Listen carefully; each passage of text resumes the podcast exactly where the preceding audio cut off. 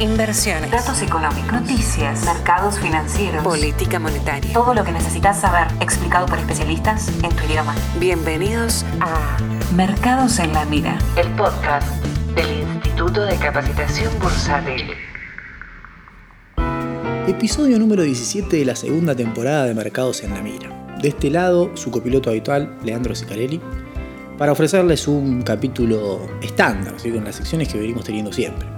Primero vamos a hablar del mercado americano, porque obviamente tuvimos dato de inflación para junio, y ustedes saben que el mercado está muy atento a ver qué pasa con la inflación. Así que vamos a charlar sobre eso. Vamos a tener nuestra sección No para no hagas nada y vamos a hablar, obviamente, de este usuario de Twitter que recaudó 70 mil dólares y aparentemente perdió 60 mil en unos días. Y bueno, les voy a dar mi opinión respecto de lo que sucedió ahí. Después vamos a ir a la sección eh, cómo se lo explicas a un extranjero y vamos a hablar de los argentinos en los cajeros automáticos. Y finalmente vamos a hablar de Argentina porque hubo nuevas regulaciones, cuando no, así que les voy a explicar un poquito cómo vinieron esas regulaciones, cómo impactan, cuáles son los objetivos, o por lo menos lo que entiendo yo. Y vamos a hablar un poquito del dato de precios, que también tuvimos dato de inflación para el mes de junio en Argentina. Así que si te interesan esos temas, quédate, que ya arrancamos. ¿Querés aprender a invertir tus ahorros? ¿Te gustaría convertirte en un inversor profesional? En el Instituto de Capacitación Bursátil tenemos cursos cortos o carreras anuales con prácticas y análisis de mercados en vivo. Comenzá ya a estudiar con expertos en inversiones. Entra a www.icbargentina.com y reserva tu lugar.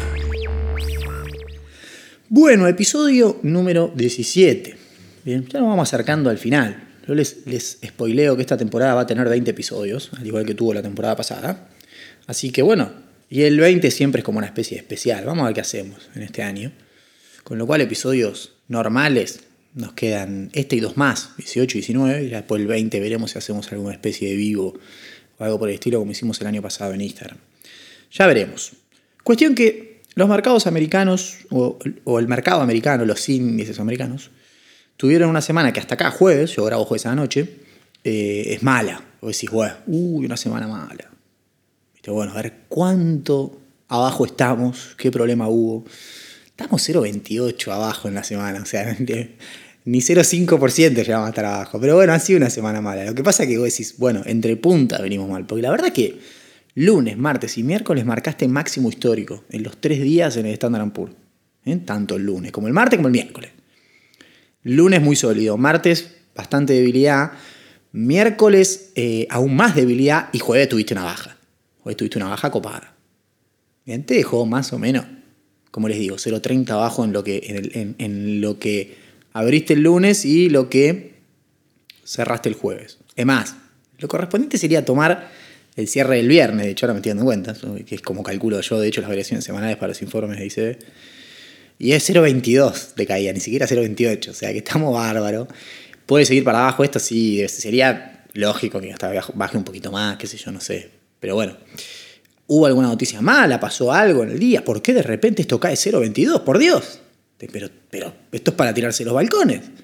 Esto va siempre para arriba. No, bueno, a veces hace esto, ¿sí? Quédese tranquilo. Poco, estamos bien. Pero pasó algo, sí, bueno, tuvimos datos de inflación en Estados Unidos. Recuerden que vamos a poner en autos a estos que, caen. Este es el primer capítulo que, que escucho de mercados en la mira. Bueno, yo te explico. Venimos hace unas cuantas semanas discutiendo si la inflación en Estados Unidos está subiendo, la inflación en Estados Unidos, hace unos cuantos meses.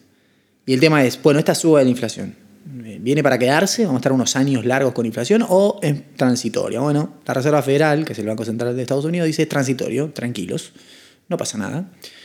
Y bueno, el mercado un poco le cree todavía, pero hay algunos ruidos. Entonces volvió a venir un dato de inflación, tuvimos junio en este caso y el dato vino picantísimo, más picante que mayo y que abril, que haya sido el peor. La inflación intermensual, ¿bien? Eh, desestacionalizada, porque ellos desestacionan la inflación mensual, lo cual está, es muy correcto. De junio, o sea, respecto de mayo, la intermensual vino en 0,9. Ustedes piensen que Estados Unidos tiene una meta de inflación del 2% anual. Con lo cual, si en un mes tenés la mitad de la meta y estás mal, no estás bien, hay mucha inflación para Estados Unidos. Yo acá tengo el gráfico del informe del Buró de Estadísticas Laborales de Estados Unidos, que es donde sale el dato. se ve muy clarito, ¿viste? Tú viste octubre 01, noviembre 02, diciembre 02, enero 03, febrero 04, marzo 06, abril 08, o sea, para arriba, pero mal. Mayo una pausita de 06 y junio 09, o sea, el máximo. Sí, bueno, se está picando, se está picando la cosa. La inflación interanual, la que mide junio de este año contra junio del año pasado, escaló hasta 5,4%. Bien. Bastante más que dos veces la meta. Bien. Esto no significa que la inflación deje de ser transitoria. Por más arriba que vaya, que alguien te diga que la inflación transitoria significa que no se va a quedar en el tiempo. O sea, puede subir todo lo que pueda subir, pero la lectura es, no importa todo lo que suba, porque si es transitoria, va a bajar todo eso. Bien, entonces puede ir hasta cuánto interanual, ir hasta 6, hasta 7, hasta 8. La lectura de la Fed es, no sabemos bien, y ahora cambió la lectura hace un mes, más o menos, que fue la última meeting que yo les comenté. La lectura es ahora un poco, no sé bien hasta dónde va a llegar, ese es el problema. Yo pensé que sabía, pero la verdad es que no sé, porque esto en términos de altura, no sé. ¿Eh? Lo que me parecía que 5 iba a ser el máximo, y no, ya dio 5-4. Así que no sé hasta dónde va, pero sigo insistiendo de que es temporal, sigo insistiendo de que esto es hasta que se reacomoden algunas cosas. Bien. Cuando uno ve el corte sectorial de los datos de inflación, vuelve a aparecer lo mismo, no quiero ser pesado. A ver, energía te explica una parte gigante de los aumentos, porque a ver, la energía, el rubro energía, saltó interanual 24,5%. Esto para la economía estadounidense no hay un precio que salte así de un año al otro. Porque 2% anual te estoy diciendo, que es la meta. 24. ¿Mm? La gasolina subió 45%. Entonces ahí tenés un fenómeno puntual que es la suba del precio del petróleo, que el año pasado llegó a cotizar negativo un contrato antes del vencimiento. Pero el precio de referencia llegó a estar 10 dólares el barril, hoy está 70 y pico. Bueno, eso, hay que, eso tiene que ajustar en la canasta de precios. ¿Qué va a hacer? Hasta que termine de ajustar eso y vas a tener este tipo de cosas en la energía. Pero aparte hay otros sectores que están reventados por la pospandemia. La pandemia los dejó mal, la pospandemia hay mucha actividad, mucha demanda y los tipos no pueden responder. Ahí tenés todos servicios vinculados a eh, gastronomía, recreación, turismo. Y también tenés el caso de los autos faltan semiconductores, no se puede producir, hay unos cuellos botella bárbaros, el mercado de autos usados empieza a explotar y los autos usados suben un 45% junio contra junio. Esto se puede ir a la goma, pero no deja todavía de ser algo transitorio porque el sector automotriz en algún momento va a solucionar lo de los semiconductores, va a empezar a crecer la producción y los autos usados van a bajar de precio. Esto se va a ajustar. O sea, acá todavía no hay ningún indicio de que esto exceda lo que venimos hablando, de que haya otra cosa subyacente que haga que la inflación va a quedar a quedarse un tiempo. Powell testificó dos veces en la semana ante el Congreso, una horita y media cada vez que habló. No estuvieron tan buenas las preguntas, así que tampoco le sacaron tanto. Sigue con la misma lectura. Reconoce que no sabe bien hasta dónde va a llegar en altura y hasta dónde se va a extender en el tiempo. Ahora vamos a hablar de eso. Pero antes de eso, el cónsul de asesores económicos de la Casa Blanca, con el dato de junio lo que hizo es tratar de sacarle todos los sectores que están afectados por la pandemia. Entonces agarró y dijo, bueno, mira, alimentos y energía se los saco. Porque la inflación corre en Estados Unidos, la medición siempre es esa, sacar alimentos y energía. Entonces saco eso. Y después le voy a sacar los sectores que fueron afectados por la pandemia. Hicieron ese número los muchachos y lo que concluyeron es que si vos sacás todo eso, en vez de subir 0,9, la inflación subió 0,2. Y 0,2 es básicamente la inflación eh, estándar que tiene en términos generales la economía estadounidense en condiciones normales. Bien.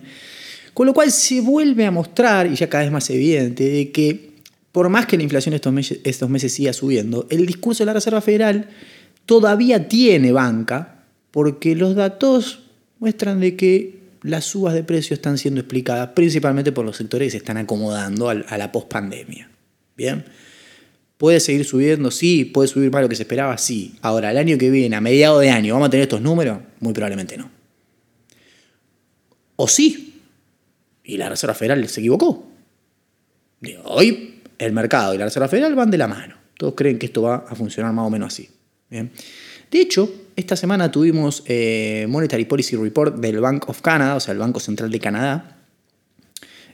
Todos los bancos tienen su, informe de política monetaria, donde todos los meses hacen como un resumen, eh, no todos los meses, pero cada dos meetings más o menos hacen un resumen copado de qué ven en la economía, cómo proyectan y demás. Y los tipos te hacen un cuadro, yo lo ponía en Twitter, donde te muestran qué fue lo que explicó que la inflación en Canadá esté por encima de la meta. ¿Qué sectores son? Y llegan a la misma conclusión. ¿Cuáles son esos factores que explicaron? Bueno, cuando la inflación se nos fue por arriba de la meta es básicamente porque se dispararon eh, los commodities y porque se dispararon sectores que dice otros factores que después cuando te explica son los sectores que tuvieron problemas en la pospandemia. Por eso ellos apoyan la lectura de la Fed de que la suba de la inflación es transitoria. Sin embargo, sin embargo, tomaron una decisión de política monetaria adelantándose a la Reserva Federal. Esta semana se juntaron y redujeron nuevamente el quantitative easing.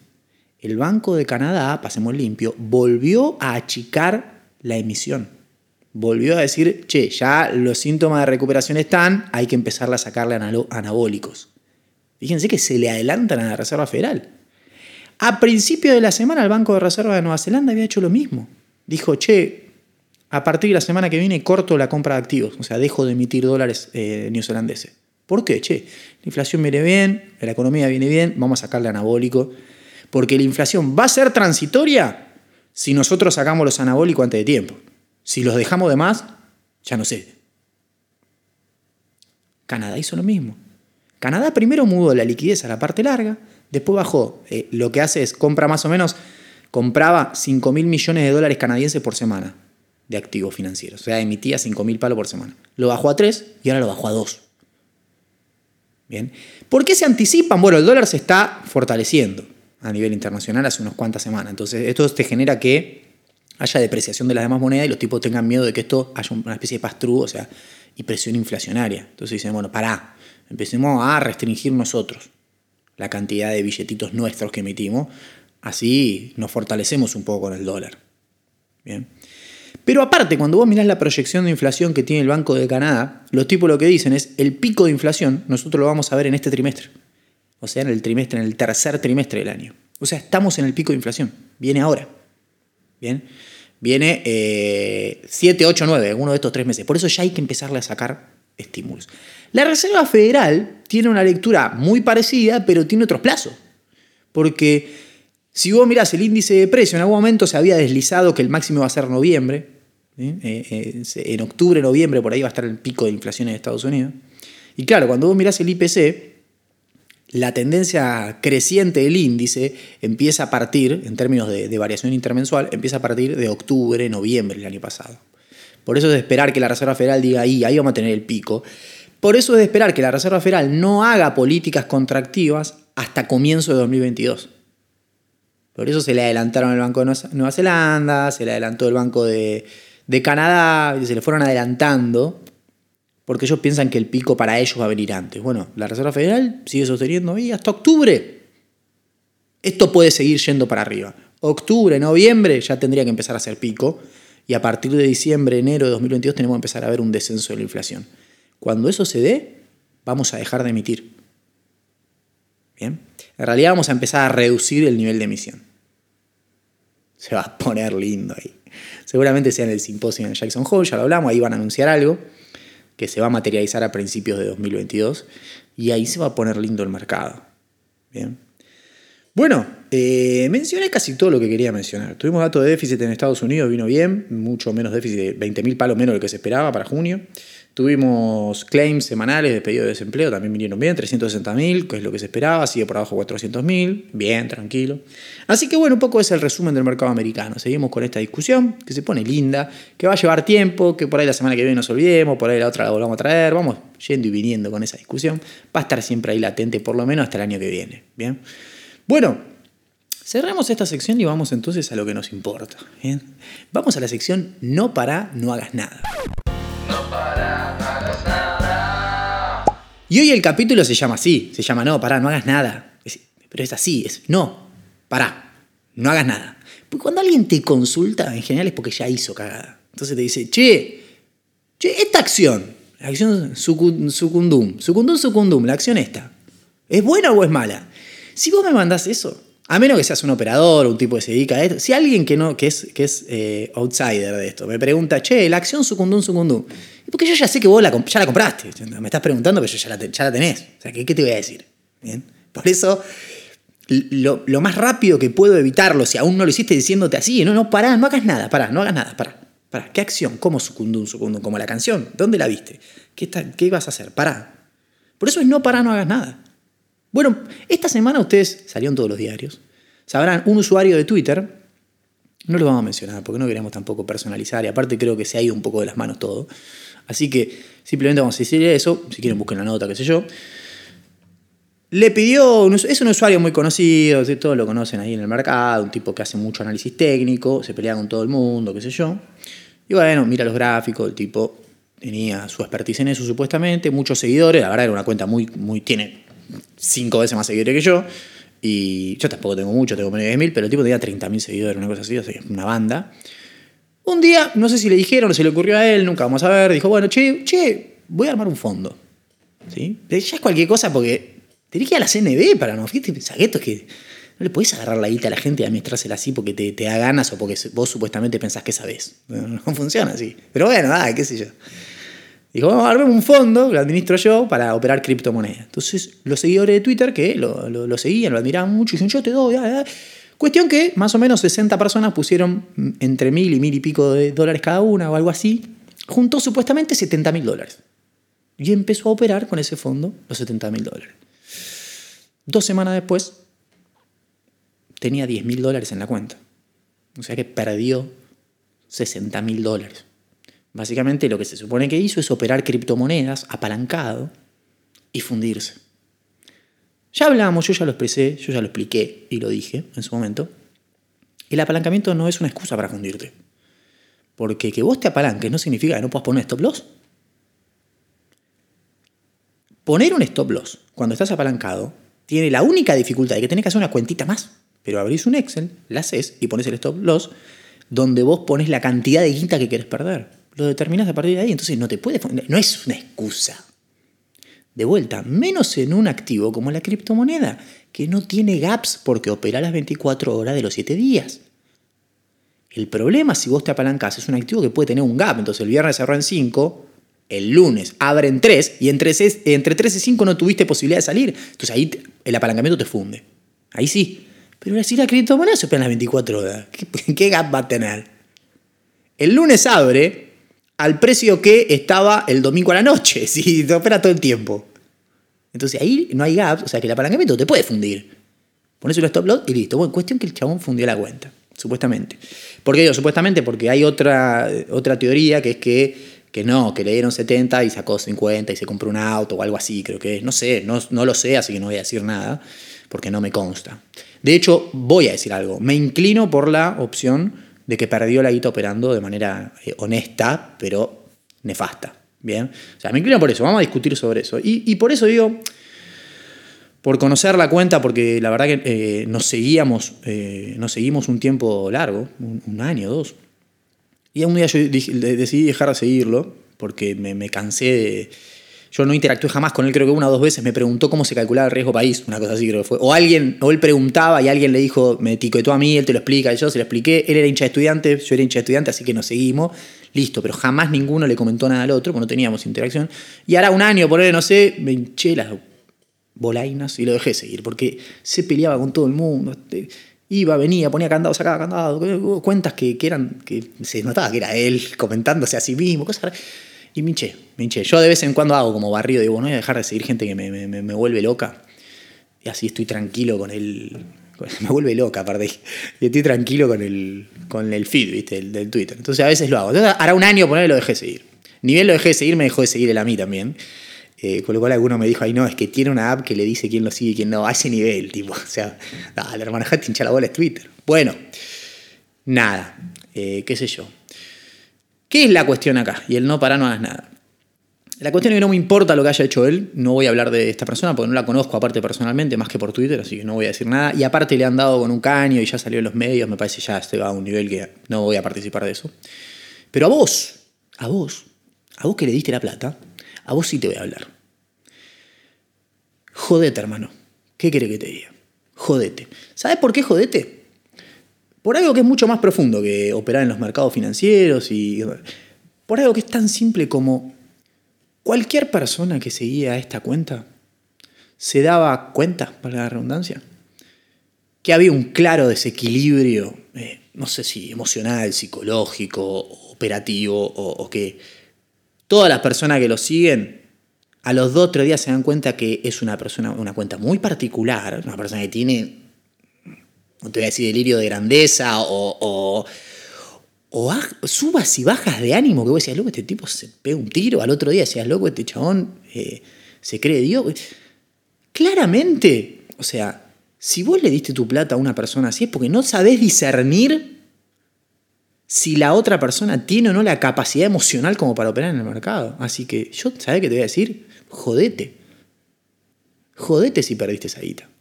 Y te digo algo más para que te quedes tranquilo a la hora de putearme. Si no te la perdía él, la ibas a perder vos por tu cuenta, porque esto no es para vos. Si no sos capaz de darte cuenta si una persona está equilibrada emocionalmente como para administrar guita tuya o no, si no tenés esa capacidad, tampoco vas a tener capacidad para operar en el mercado. O sea que si no te la perdía él, le ibas a perder vos por la tuya. Además, tardás en un par de meses. Así que lo lamento. Estamos en Twitter el 90% del tiempo discutiendo e intercambiando con gente que está desequilibrada. Si vos no tenés la capacidad para darte cuenta, te va a pasar todo el tiempo esto. Yo a veces pongo algo, tipo, no sé, me pasa mucho cuando pongo cosas positivas del gobierno argentino, por ejemplo, y no quiero decir que no haya descerebrados del otro lado, ¿eh? hay descerebrados de los dos lados, ¿sí? de los dos lados. Pero bueno, como yo a veces pongo cosas buenas del gobierno, me aparecen esos descerebrados, los que están en contra del gobierno. Entonces, tipo, ponele y decís, bueno, a ver, yo, bueno, subieron las reservas 100 palos ayer, qué bueno. ¿Qué van a subir? Se robaron todo, las reservas, se las robó Cristina, las tiene Lázaro, Lázaro López de Baez, que de los bolsos que se robaron, que, hijos, hay que matarlos a todos. No te Sos, un descerebrado, o sea, no, importa quién banque, no importa si sos cristinista, macrista, lo que sea, lo que sea, sos un idiota igual, o sea, no servís para nada. Y es así, ¿qué querés que te diga? Por ahí seas un genio en alguna otra cosa, por ahí, qué sé yo, sos panadero y haces el mejor pan del mundo y sos un capo en eso. Está bien, sí, pero tenés un claro desequilibrio emocional. Anda un psicólogo, yo siempre le digo, anda, militen, militen, sos muy fanático de Macri o muy fanático de Cristina, anda a una unidad básica o a un centro de cambiemos y milita ahí. No le rompas las tarlipes a todo el resto del mundo por Twitter, porque eso te pones infumable. Y bueno, ustedes no saben distinguir entre analistas que son así y uh, pones un retweet, le das like, nunca pasa nada, ¿eh? hasta que un día te dijo, che, ponemos guita y le diste guita y te fundió. ¿Viste que, ¿Viste que valía la pena ser un poco más ecuánime? Y dejar de seguir a cualquier persona y dejar de leer a cualquier tarado que, que se robaron todo o que somos el mejor gobierno de Suiza, con Alberto somos Suiza, Macri se la fugó otro. ¿Viste? ¿Viste que ser ecuánime garpaba? Empezaste poniéndole un like, te la dejaste seguir, ¿eh? cuando el tipo te pidió guita, y, si ya le doy like, si ya le doy retweet, le, le presto guita, qué sé yo, si total, ahí la tenés. Ahí la tenés. ¿Mm? Es mucho más complejo esto, ¿eh? No es simplemente que le diste la plata a un tipo equivocado, hermano. Si vos le diste la guita a ese tipo, vos no tenés la capacidad de discernir si una persona está bien o mal psicológicamente. ¿Bien? Por lo menos en lo que refiere a operatoria, porque yo personalmente no, no conozco a nadie, o sea, pero digo, lo que refiere a operatoria, estaba, pero a las lejos se veía de que había un problema emocional a la hora de operar. Bueno, vieron, era un poquito más complejo. Ustedes son responsables de lo que pasó, ¿eh? Le caen todos al chabón, pero si vos le diste la guita, sos responsable, hermano. Porque puede salir mal. Porque puede salir. Le podés dar la guita a un tipo que sabe y le puede ir mal. ¿Bien? Pero no te va a fundir el 90% de la cuenta. No va a pasar eso. No va a llegar a esos niveles. Bien. Te operó criptomonedas apalancado por 120 y pico y perdió el 80% del fondo en 5 días, creo que fueron. Y no puede ser tu culpa de él. Lamentablemente. Yo sé que perdiste guita, pero lo lamento, hermano. Tenés que cuidar más la guita, porque. Y te repito, si no te diste cuenta por dónde venía la mano, se la fumó en la tuya. Pero créeme, que tengo hace unos, unos años de experiencia, créeme que si no te la fumaba él, te la terminaba fumando vos, ¿eh? Porque no tenés ningún tipo de criterio. Bien. Vamos a pasar a la sección. ¿Cómo se lo explicas a un extranjero?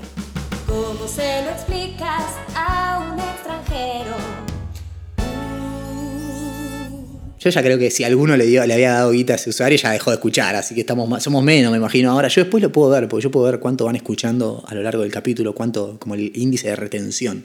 Entonces arrancan escuchando 3.000 y cuando llego a la parte de Argentina, muchos bajan, porque en Argentina a veces no me pongo tan polémico, no hago chiste, entonces bueno, eh, ahí me dejan de escuchar algunos. Pero bueno, eh, por eso siempre trato de poner, cada vez trato de ponerle más picancia a lo de Argentina para que no se me vaya.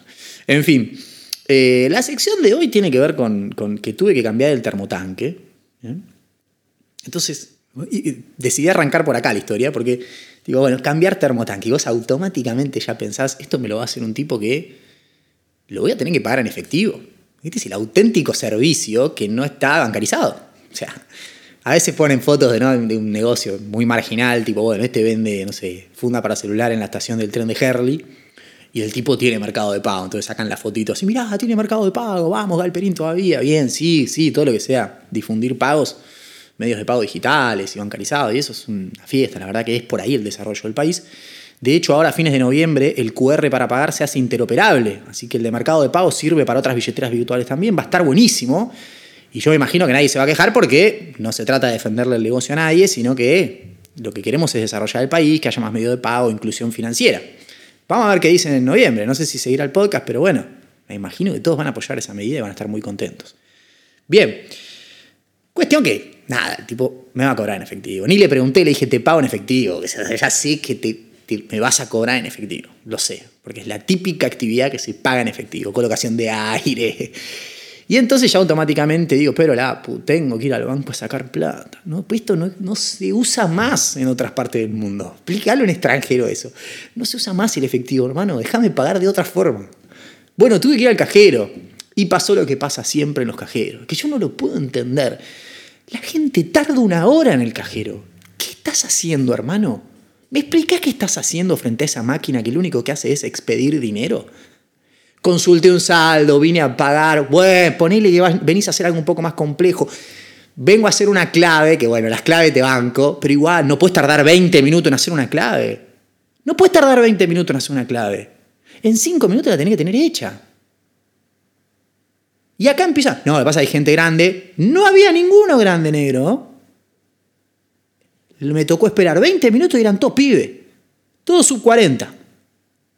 Así que no le echen la culpa a los viejos porque era toda gente grande. No, es que los pobres. Había una piba que te das cuenta que. ah, voy a decir cheta, pero no se enoje nadie. ¿eh? Pero una piba de guita. Dos horas tardó. Terminó un cajero, volvió para atrás. Cuando se liberó el otro, fue al otro. Como que se hizo algo malo, se olvidó algo. ¿Entendés?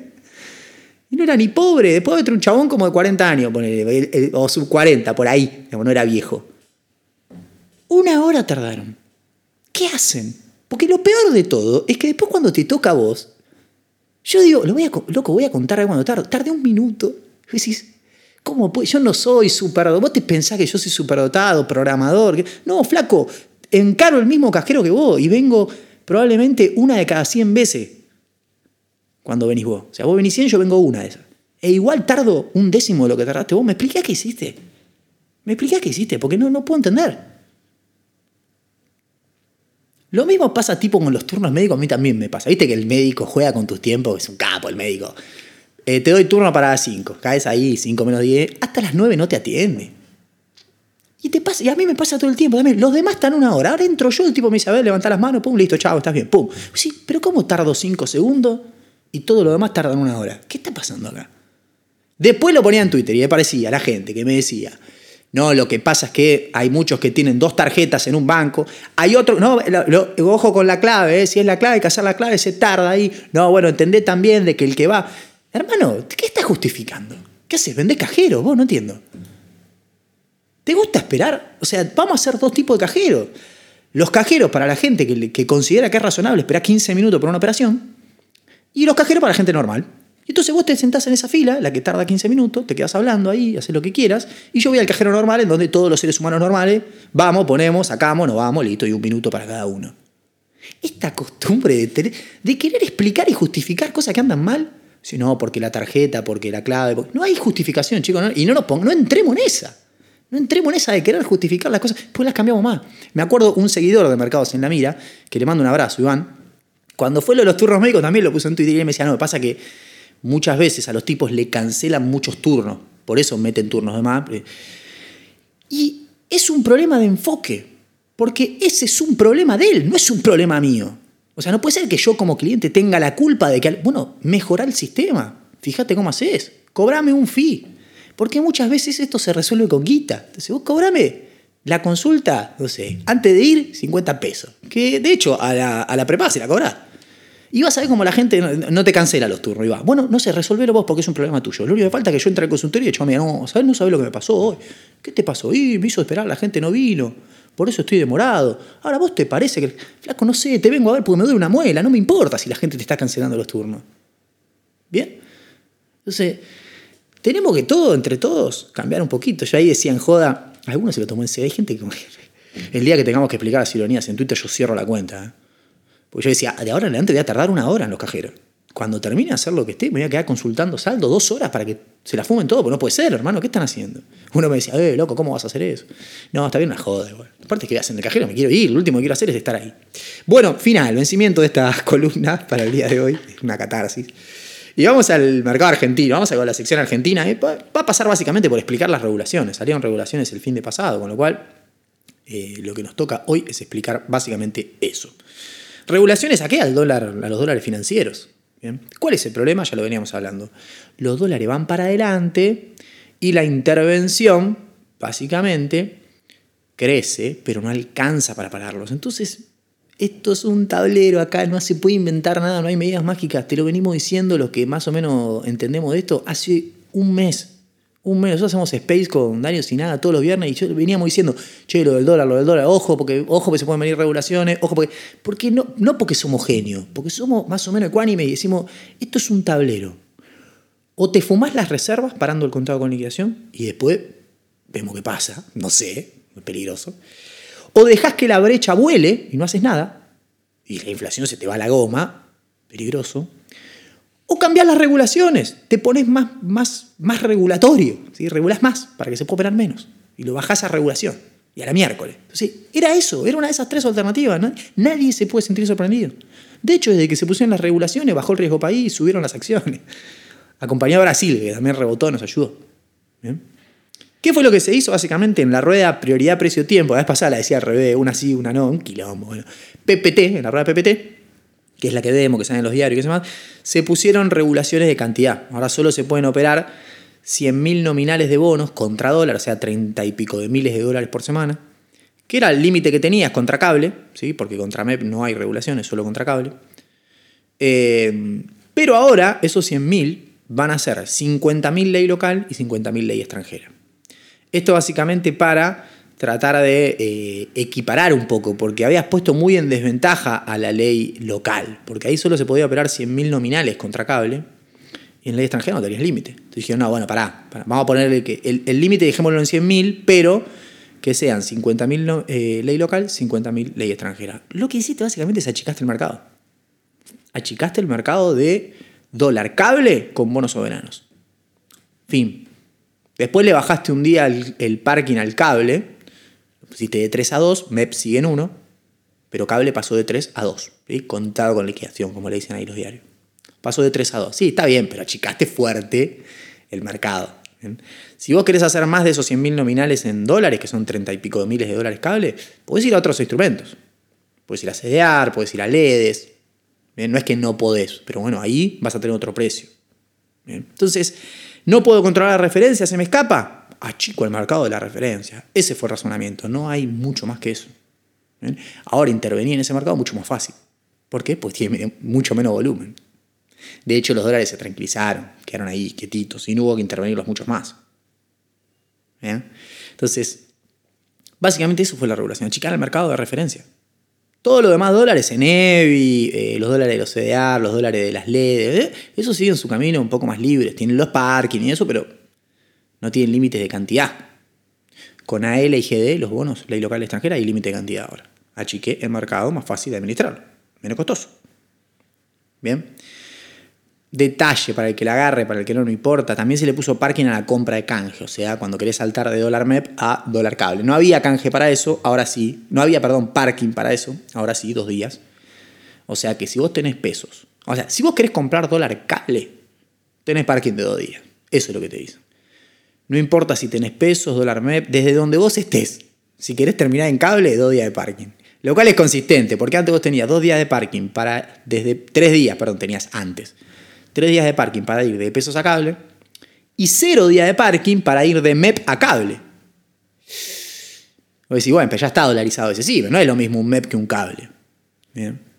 Entonces ahora dijo, no, bueno, to- todo dos días. ¿Querés terminar en cable? ¿Querés comprar dólar cable? Dos días de parking. No me importa si tenés pesos o dólar MEP. Si vos querés terminar en cable, dos días de parking. Bien. Y esa es la regulación. Bueno, dato de IPC, 3,2 el mes de junio. Decís, lo que veníamos, el mes pasado yo le decía, no, no me rompan ahora las tarlipe con desinflación, porque va un mes, dos meses. Una desinflación es, desde estos niveles, que 4,8 el máximo de marzo, desde estos niveles tenés que ir a una desinflación a niveles de 1,5. Eso se va a hacer a lo largo de 5, 6, 7, 8 meses. No me podés decir que porque hubo dos meses de baja de la inflación, que ya estamos en un proceso de desinflación. Falta. El dato vino bien, vino más o menos igual que mayo, que había sido 3,3. De hecho, tuviste un salto en, en regulado, en núcleo, perdón, de 3,6. La que la núcleo empujó más que los demás precios. Pero bueno, a ver, hacia adelante la perspectiva de inflación no es mala. De hecho, el REM incluso te dice que hasta diciembre va a ir bastante bien. ¿Y por qué? Bueno, porque ya, ya pasaste todos los aumentos que ibas a pasar, tenés planchado el tipo de cambio, en términos reales viene bajando, de hecho, el tipo de cambio, porque viene a una velocidad de 11% anual más o menos. Con lo cual, hacia adelante, sin saltos de tarifa, sin nada raro y con el tipo de cambio planchado, podemos llegar a empezar a hablar de un proceso de desinflación. Vamos a ver. Pero bueno, el dato vino en línea con lo que se esperaba, un poquito mejor, pero en línea con lo que se esperaba. Bien, 3,2, 3,3 el anterior, veníamos de 4 en abril y 4 en marzo, casi 5 marzo. Así que bueno, no deja de ser un dato que eh, alienta un poco, da un poco de suerte. Pero bueno, vamos a ver, hacia adelante viene lo mejor, se supone. Veamos, sí, esperemos. Hasta que no estén los números no digamos nada. Bien, entonces ese es el resumen del mercado argentino, con un poquito más de empuje de Brasil. Vamos a ver qué pasa. Nos estamos acercando al final de la temporada y nos estamos acercando también al periodo electoral, así que por suerte yo me voy a tomar el palo del podcast eh, antes de las elecciones, creo. Así que eh, puedo decir lo que quiera, total, después de, las elecciones vamos a ver qué pasa. Eh, les dejo un saludo muy grande, espero que lo hayan disfrutado. Nos encontramos la semana que viene con más Mercados en la Mira. Si querés conocer más, ingresa en www.icbargentina.com o seguinos en nuestras redes sociales. Escuchaste Mercados en la Mira, el podcast del Instituto de Capacitación Bursátil.